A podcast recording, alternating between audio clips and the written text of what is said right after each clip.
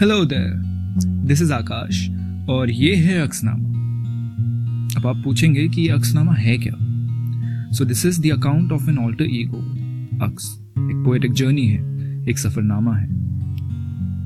तो ये अक्स जो है, ये सिर्फ़ एक परछाई या प्रतिबिंब नहीं है, बल्कि एक रचनाकार भी है, जो कला के साथ साथ आसपास घूम रहे आवारा ख्यालों को भी एक राग में पिरोता है।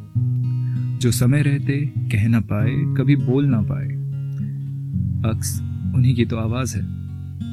उन मचलते ख्यालों की, उन ओवरथिंक बातों की, उन अधूरी रातों की, अक्स, उन्हीं की तो आवाज़ है।